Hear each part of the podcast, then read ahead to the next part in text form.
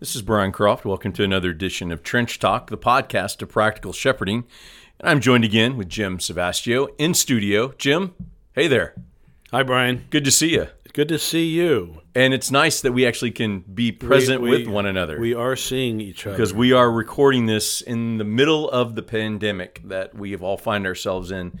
Uh, but we are keeping six feet, roughly about six feet, probably as we speak right now. So, uh, thanks for joining us. We're going to get to the topic in a minute, and we're going to spend some time trying to just hash out some of the things that we're getting asked a lot about from pastors as we walk through this really unprecedented situation that we find the world finds themselves in. Before we do that, I do want to remind you that you can contact us through practicalshepherding.com and write us if we can be of help to you in any way, especially during this time. We have heard from a lot of pastors, but but we're glad. That's why we're here and we want to be a help to you if we can. So feel free to write us. Let us know if there's a way we can maybe walk through some of these things with you. Uh, today, Jim, we want to talk about one of the pressing issues, and obviously surrounding how, how do we pastor in the midst of this this pandemic, and and that has caused the our country to literally shut down for a time to try to to try to prevent the spread of the disease in a more rapid way. What we want to talk about today is we want to talk about shepherding the flock, but we want to focus particularly on how do we minister the word, especially in the way we've always we take for granted that we preach every week when everybody's gathered. We have everybody we have church on Sunday. We minister the word there. We have Sunday school classes, we have Bible studies, we have all these things that we are used to ministering the word publicly and with people present. And now all of a sudden, for the first time in pretty much all of our lifetimes, we have experienced this. So we want to talk about this, Jim. Talk, kind of set us up biblically on how we want to think about this, since this is an unforeseen situation. Thanks, Brian. I think we need to ask ourselves what changes what and what doesn't change. So certain things have obviously changed. Things are are, are looking different, and yet what we are called to do and what our responsibilities are, you know, we see as being in a sense set in stone. And then the question is, how do we take what is set in stone and apply it not not to and it's not just an unusual situation it's a lingering unusual situation so it's different than say there's a snowstorm that shuts things down for a week or two we're, Yeah. we're looking at something that may last uh, a number of weeks and and that is i think the thing that makes us if not unique certainly very different than something like there's been a flood, there's a fire, there's a tornado or hurricane has gone through, like churches in Florida have had to deal with, or Kansas, or places like that. And the sanctuary maybe has been destroyed. The difference in the past is, you know, the body would be together. Right. And what we are being exhorted to do and what appears to be wise to do and the loving thing to do is actually to be separate from each other, which is you know, anti-ecclesia. Ecclesia is Right. a called out assembly, and now we are a called out disassembly. And so, how do we do our job? Uh, you referenced the text, First Peter chapter five, and and uh, Paul, uh, Peter, who's an elder, exhorts the elders who are uh, there. He said, "Shepherd the flock that is among you, exercising the oversight." And so, how do we shepherd our flock uh, publicly and privately? Kind of how we want to try to talk about these things. So, what do we do to go about? How do we shepherd? How do we pasture a flock when we're not able to be with the flock? Yeah. There, it's still the flock that's among you. It's still our people, or they're still the folks we're striving to minister to. Those for whom we're going to give an account, those that we are committed to and that we know and that we love, and yet we're not able to do what the what we normally do in the manner in which we normally do it. And so that's the question that we're going to try to hash out here. And Well, and of course, our our commands of what we do have not changed. We shepherd the flock. We are to preach the word. You know, in season and out of season. Right. And so I think the thing we need to realize as pastors, our call has not changed, but the circumstances and how we try to pull that off has certainly changed. Right. And we have to get creative around this. And so we do want to talk about some of this. Right. And I think the, mo- the most the first thing we need to touch base on that's the big conversation, obviously, around is what you do on Sunday. You know, we're t- that's when we publicly minister the word. Mm-hmm. So, what are we as pastors to do on Sundays? And the the the real common way that some have approached this is to do live streaming. Some churches mm-hmm. have already done that. Mm-hmm. That they are already doing that and they have the capabilities to do that. But obviously, we hear from a lot of pastors who weren't live streaming, smaller congregations, technologically challenged, and and do, don't have the capability of doing it, and they have to figure this out. And a lot of and a lot of pastors have gotten creative and and tried to figure out how to do this at least in some kind of basic way. But uh, Jim, why don't you talk about what you all have decided to do through this in regard to? So, do you all did, did you all decide to live stream services? We we are doing that, and you know, we have been a live streaming congregation for Okay. years. Okay. Um, we were live streaming audio uh, on a website, Sermon Audio, and that's linked into our church website, rbclouisville.com, and so that was already in place. We recently started doing a, a live video sh- feed, and just recognition that a lot of people like that and prefer that. Yeah. Of course, I always say, you know, I, I have at least two of my elders are really good looking. They want to see you. Three They want to the see other. you, Jim. Is what yeah, it is. oh, I, I, I, I have a great, particularly a great body for radio. um, like old Orson Welles in the past used to be able to, you know, if people couldn't see him, he could at least pretend to be good looking on the radio. That's right. A face for radio. Um, so, uh, so we do do a, a live stream, and and now, of course, we've been doing that on the Lord's Day with all the dynamics of public meeting. right. What we did this past Sunday is I preached not to an empty building.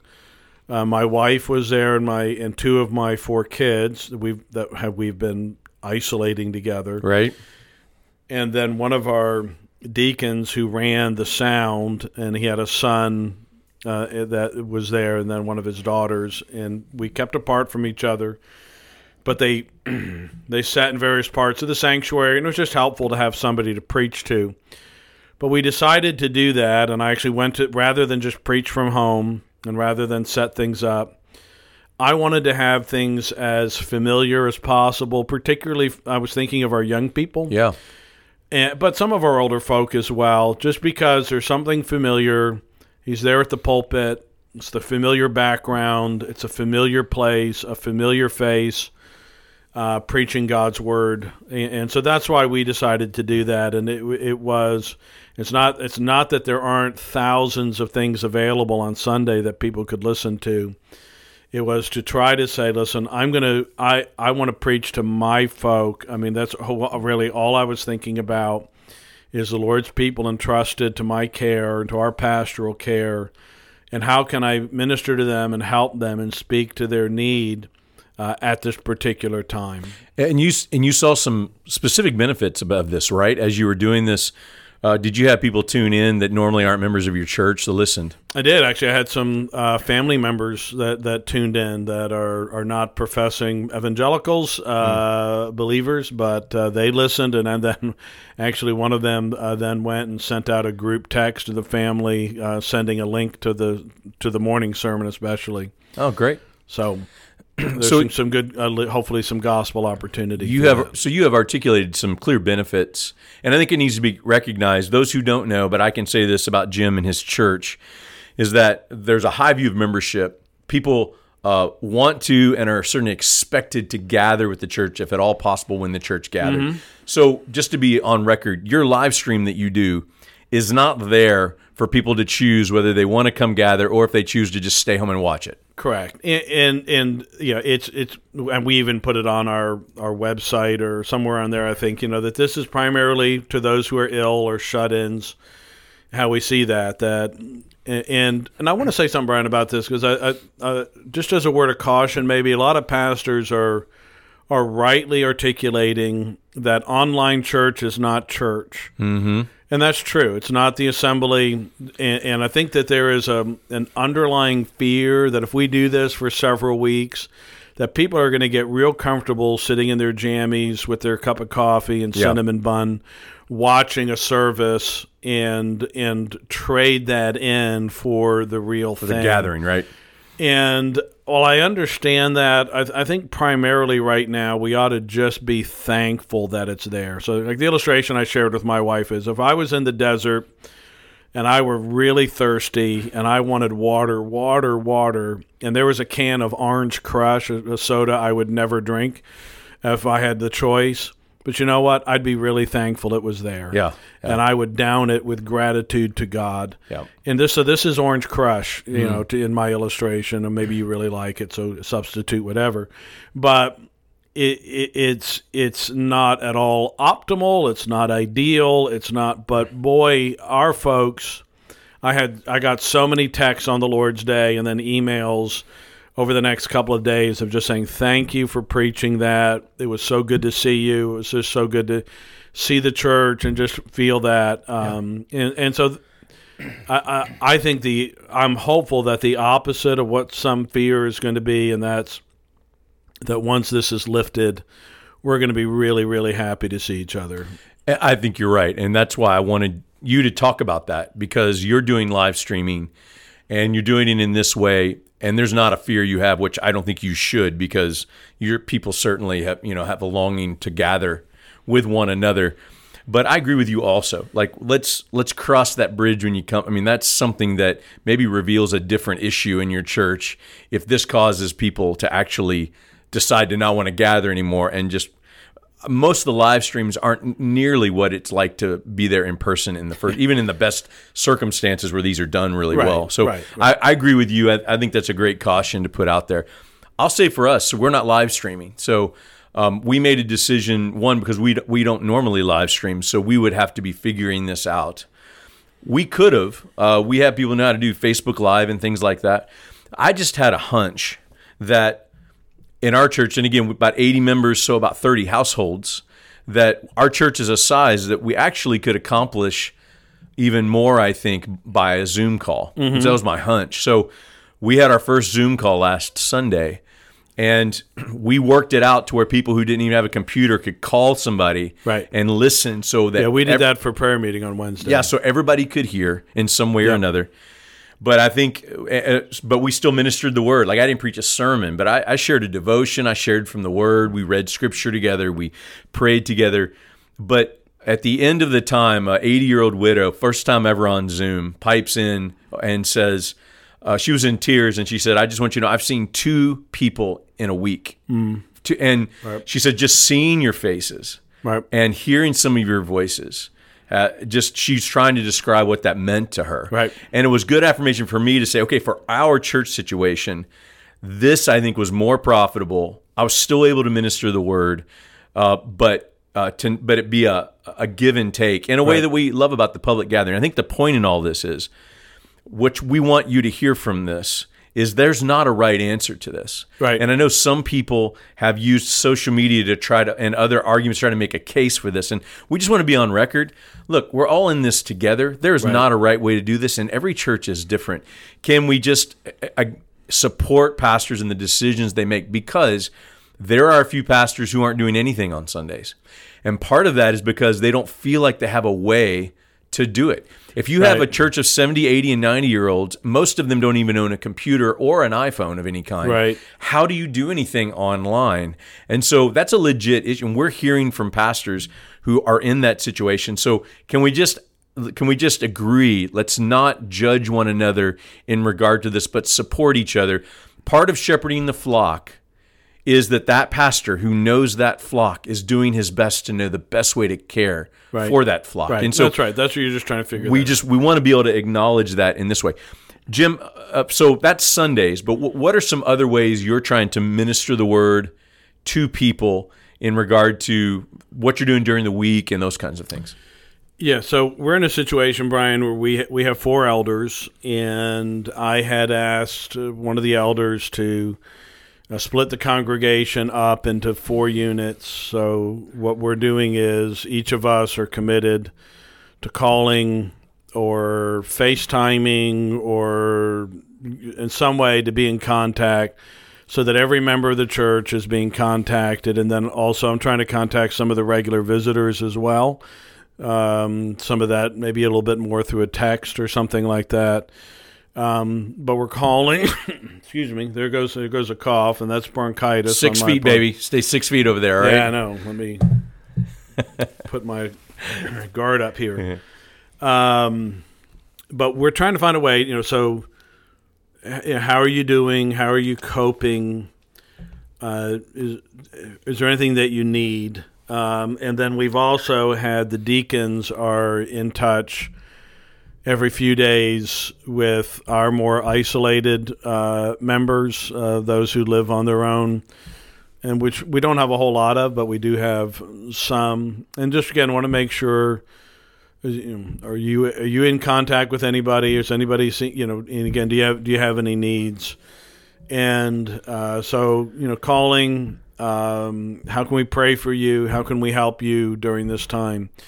And I think it if this continues on, we've just really got to make sure that there's some way. And I, I think certainly weekly, if, if not more than once a week. Um, you know, so one of our ladies is blind. One of our ladies who lives on her own is blind, and so you know, if all of us call her, if all four elders call her, and every deacon calls her, and then other folks in the church check in, I'd hate to have this all end and, and have her testimony be that she never felt so alone, so isolated, and you know that I think we need to rally around and make sure people like that who don't have recourse to other means uh, are taken care of. Now, are you doing Bible study things during the week online in any way? You know, I'm not yet because again, I'm trying to do the normal. I'm trying to I'm I'm trying to maintain as best we can a sense of normalcy or normalcy, however you want to pronounce that word.